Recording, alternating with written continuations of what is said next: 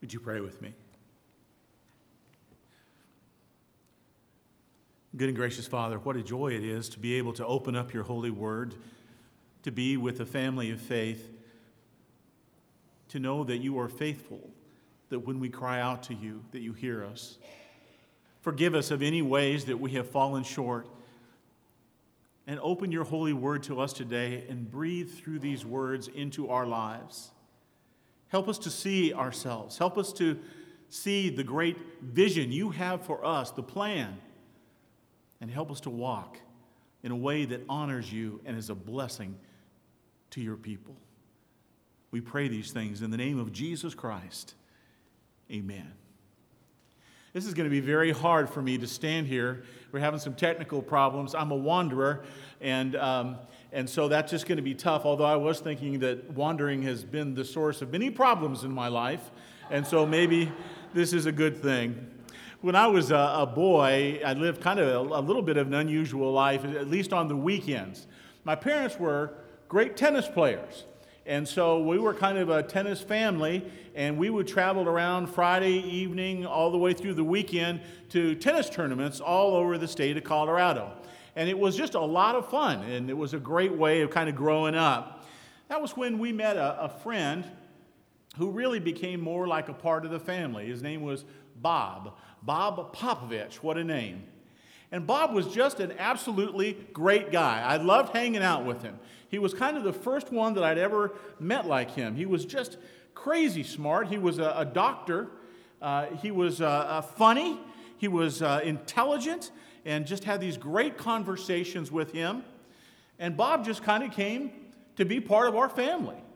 When we weren't on the tennis court during the week, he'd often come over for dinner and we'd sit around and have great, uh, great conversations and play canasta. And it was just, he just became like an uncle to me. Well, my mom really uh, cared about him like a brother too, and uh, she's, she, said, she felt like it was her responsibility to fix him up. He was a single man, and so uh, she tried two or three times to fix him up with some of her girlfriends. And about the third time, Bob came back and she said, Please, please don't do that anymore. And uh, she said, Why is that? She said, Well, then the bomb just dropped. He said, he said, I'm entering the priesthood hmm. Honestly, we didn't know what to do with that because we were out traveling on weekends and not going to church, and so we didn't have like a, a church, you know, experience, and we didn't have a background. And so for him to say he was entering the priesthood, we just didn't know how to deal with that at all. But we just kept hanging out with him, and he entered seminary and, and uh, just became, you know, continued to be great friends. And even deeper, more interesting conversations in the four years that he was in seminary. Well, a few years later, he invited us to his ordination. And I got to tell you, as a young teenager, it was really something. It's called receiving the sacrament of holy orders. I know we have some with a Catholic background, so that sounds familiar to you. And it was absolutely a beautiful and powerful thing.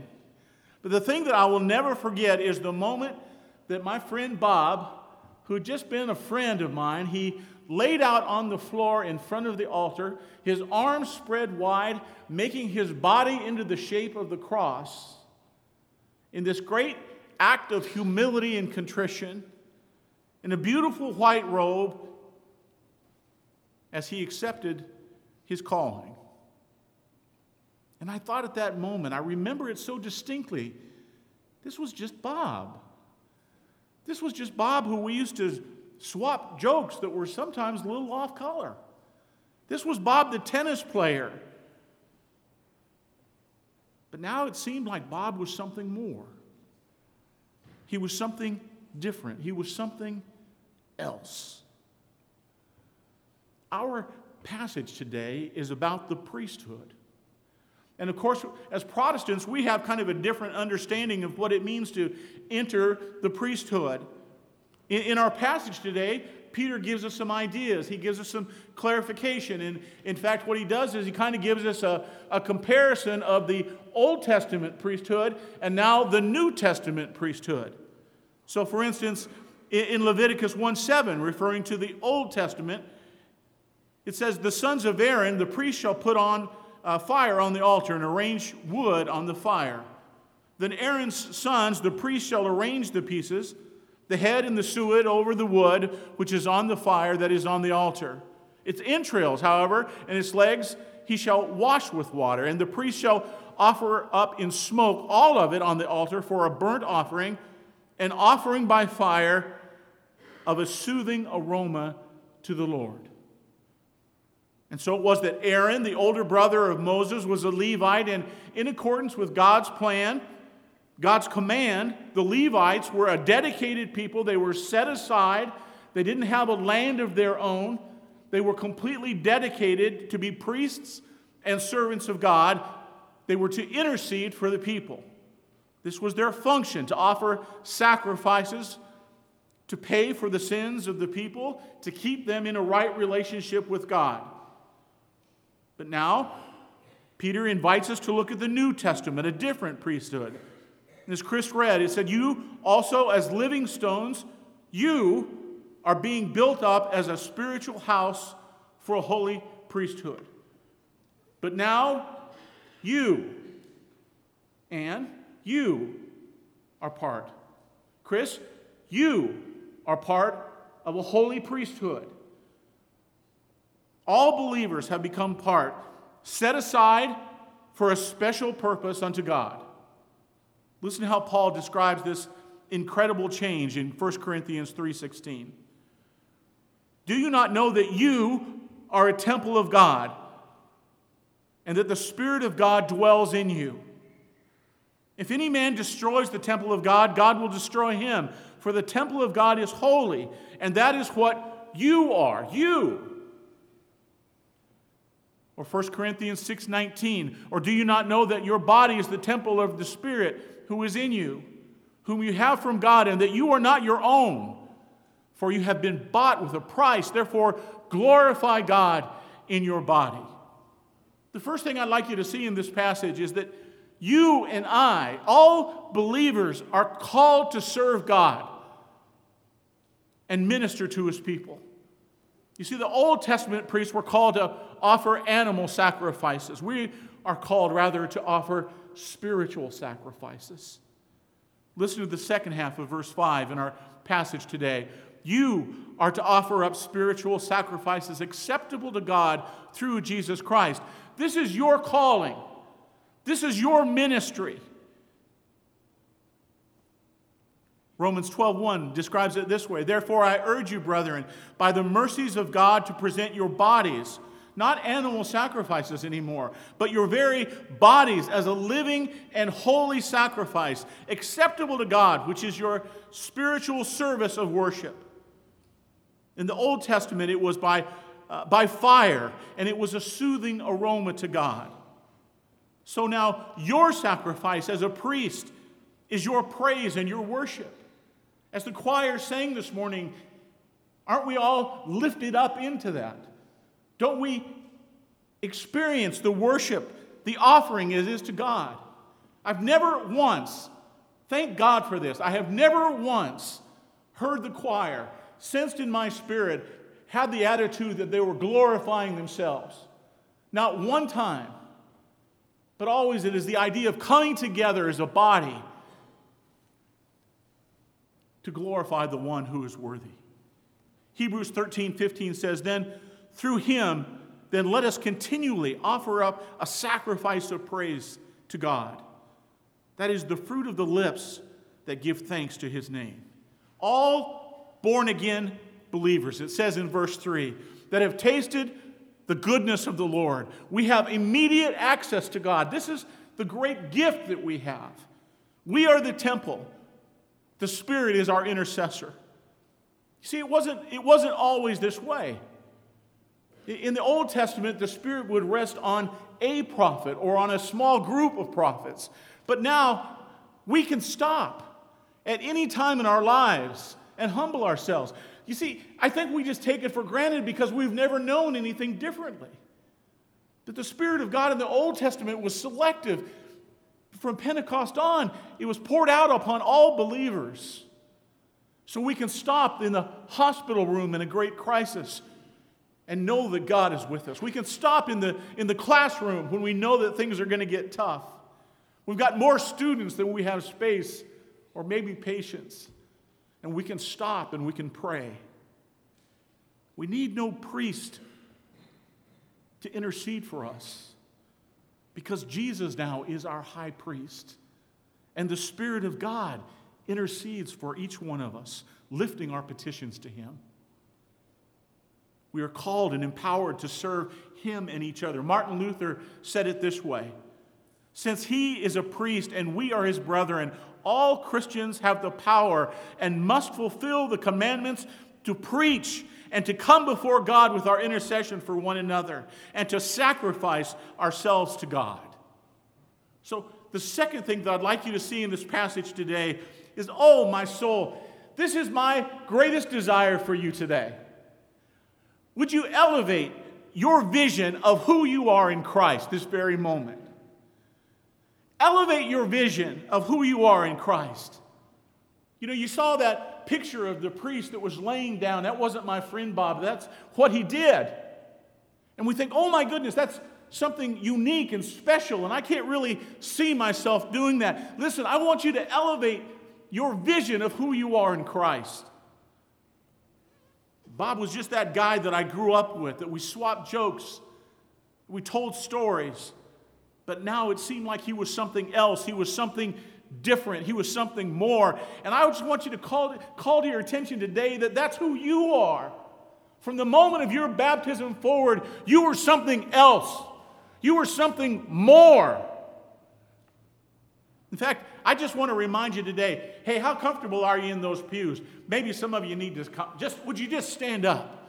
Just stand up for a moment. Just go ahead and stand up. And I want us to read a passage together. Oh, I see. Oh, you're groaning and sad faces. Just get over it. We're going to elevate. I want you to elevate your vision of who you are by reading this passage in 1 Peter together. And I've changed it just a little bit so to make it a little more personal. Are you ready? Say amen. amen. Here we go. Ready? We read this together. But I am part of, we read it together out loud. I'm going to start again. Here we go. But I am part of a chosen race. I am part of a royal priesthood. I am part of a holy nation. I am part of a people for God's own possession, so that I may proclaim the excellencies of Him who has called me out of darkness into His marvelous light. Please be seated. Do you, do you see, Wanda, where you're sitting right there, do you see who you are in Christ? Jim, do you see who you are in Christ? Tim, my brother, do you see who you are? You are somebody in the kingdom of God. You are unique with your spiritual gift. You are a unique building block in the kingdom of God. And so there's no more of this, no, I'm just an old country boy from Sanford. Quit it! Because it's simply not true. You are someone special. God has given you unique gifts that no one else quite has. You are that special piece in the puzzle in God's great scheme of things. No, I'm just a quit it. Quit the excuses and rather rejoice over the blessing of who you are in Christ. You are somebody in the kingdom. Be thankful for the great gift. And now accept the responsibility as a carrier of the light and the love of Jesus. What an incredible thing. Number three, I just want you to think about it now to fulfill that calling. Verse 9 says this so that you may proclaim the excellencies of him who has called you out of darkness into the marvelous light. When you're reading the scripture and you come across words like so that or therefore, you should underline them. You should highlight them. If, you, if, if you're a person that writes in the scripture, those are powerful words because they give meaning to what's just happened or what's about to happen. So that and therefore. Verse 9 answers the question You are a temple of the Spirit. So what? Well, that's great. So what? Verse 9 You are a priest in the service of the Most High God. So, so what? So that. Verse 9 answers the question so that you may proclaim the excellencies of him who has called you out of darkness into the marvelous light. So you may proclaim. There's the purpose. When I was in the army, man, sometimes things got rough. You know, you were sleeping in a mud puddle somewhere, or you were just thankful for the, the ants that were keeping you on the ground so the mosquitoes weren't carrying you away. There were some long nights in the army. And when things got really bad, when it got really bad, someone would often say, Well, at least we're not selling shoes. And I guess that's a little bit arrogant because there's not a thing wrong with selling shoes. But what we were saying to each other, listen to me, brothers and sisters, is that your life has purpose. Your life has purpose. Your life has meaning. And there's a lot of people going around the world, and it's kind of sad to see that they don't have that purpose in their life. They're not focused on it. And it's a sad thing to me to think that maybe by the, the, just the confession of their life, the confession of their calendar, that the very purpose of their life is just to work hard so that you can get a couple weeks to go to the beach. Again, not a thing wrong with going to the beach, but if that's the entire purpose, then you're not fulfilling the calling that God has given you. Because you are somebody in His kingdom. It's not enough for us to say, man, I mean, people just wander around, it seems to me. Like, well, I'm just going to go to the next sporting event, or I'm just, man, I want to tell you all about the, the, the O gauge trains that I'm building in my basement. Whoo, if that's all you got to be excited about, again, nothing wrong. But don't you know that you're a temple of the Holy Spirit? Don't you know that you've been called into a holy priesthood? Don't you know that you are somebody and you have a calling to fulfill? And what a sad thing to think that, well, i I'm just, you know, just living the next weekend where the Panthers are going to play. My soul, you're more than that. And it's about time that we stopped acting like, well, I'm just a good old boy from. Man, you are called into a priesthood. And you are somebody.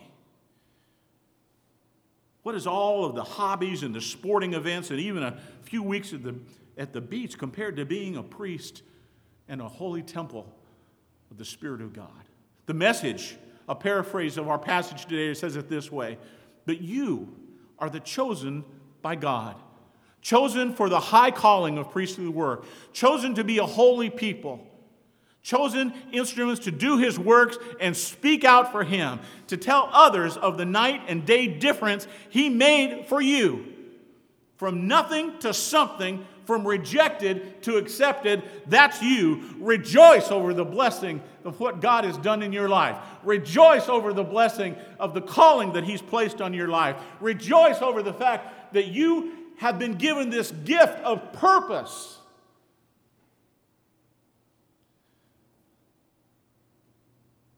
and accept the responsibility as being a carrier of the light and the love of Jesus Christ. And some are still struggling. Man, man I just, I'm, you know, I just don't know how to talk about Jesus. Nonsense. I've heard enough of it. I've been preaching for almost 20 years. I've heard the same old story over and over again. It's nonsense. It's a weak and empty excuse we use because we don't care enough to fulfill our calling as God's messengers. And we have to stop it. Is there someone here today? Is there someone here today that knows without a doubt? I'm going to ask you to raise your hand if this, feel, if this fits your bill. Is there someone here today that can say without a doubt that Jesus Christ has made an incredible beyond words difference in your life? Raise your hand if that's the case. Raise your hand. If your hand is up, you have a story to tell. You can put them down. If your hand is up, you have a story to tell. This was my life before Jesus. This is my life now. This is what he's done for me. He can do the same thing for you. That's it. That's all God's calling you to do. You don't have to be nervous. You don't have to be afraid. You know this story better than anyone else in the world because it's your story. This is my life before Jesus. This is the difference he made. He can do the same thing for you. This is your purpose, this is your calling. Some will respond, Well, my story is not very dramatic. I've heard Cal's story.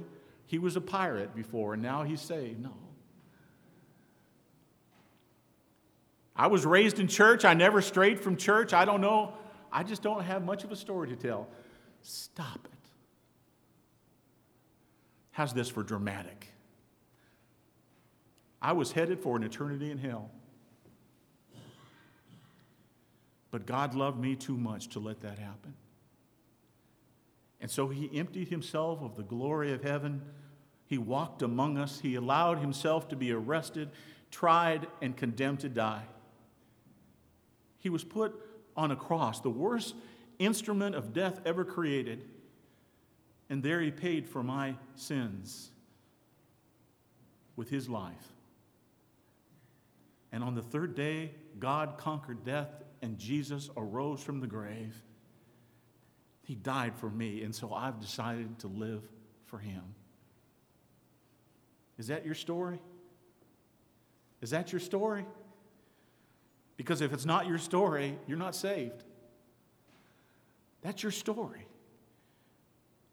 And it's your story and your calling to share that story, to proclaim the excellence of your God. Rejoice over the blessing of who you are in Christ. Be thankful for the great gift and accept your responsibility as a carrier of light and of love of Jesus. Enough excuses. Enough. Well, I just don't I just don't want to offend anybody. You ever thought that? I'll tell you what's offensive. That person in hell is offensive. There's nothing going to be more offensive than that. And shouldn't someone tell them there's a better way? Well, I just don't know anyone that isn't a Christian. That's why Jesus said, Go, not stay. That's why Jesus said, Go, not wait around. Have you? Have you gone? Have you gone out of your way? bent over backwards for somebody? Have you shared the gospel, the story of the difference that Jesus made in your life in the last year with one person? In the last 10 years, have you? Go. Fulfill your calling. And, church, I believe, listen, you with me so far? I hope I haven't alienated anybody. Are you with me? Still say amen. Just to let, there you go. Thanks. We're going to get this. We're going to get this together. All of us as a church family. And this coming year could be one of the most amazing years you've ever experienced in your life. If we just start to elevate who we are in Christ and fulfill the calling and accept the glorious gift of sharing the gospel of praying for our brothers and sisters and then going and sharing it. This could be the most incredible year of Jonesboro Heights. It could be an incredible year. The 30 years you're looking back and saying, oh, remember how glorious that was. Those were the glory days back then. Right this year, I think we're going to get this. And as we do, and as we go, and as we're faithful, God's going to give us opportunities and He's going to give us God incidences, and they're going to become more frequent. And we're going to start to embrace who we are in Christ, and the pieces of life are going to start to fill back in a little bit. They're going to make more sense. We're going to find a joy that maybe we haven't found when we're just chasing our hobbies or chasing that week at the beach or just chasing work. Because you weren't meant just for that. Those are all fine, but you were meant for something better. You were meant to be a holy priesthood. And I believe that if we do, this could be the year that we see a mighty and supernatural movement of the Spirit in this church. Isn't that your desire? We can do it this year. The pieces are in place. But we have to decide together. And all comes down to a cumulative choice. Won't you elevate your vision? Won't you start to embrace who you are in Christ? Won't you know that from this moment forward, you're something else, something different, something more? Won't you fulfill the calling? Would you pray with me?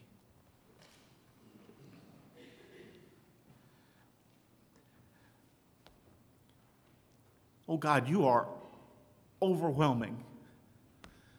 You are wondrous. There is no one like you.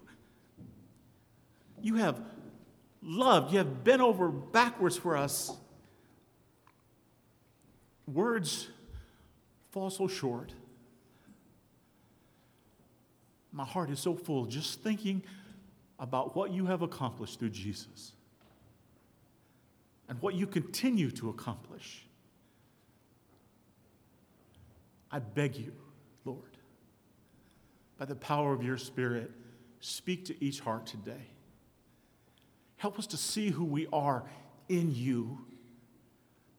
Help us to accept this incredible honor of being your messengers, your priesthood, servants to the king, servants to his people.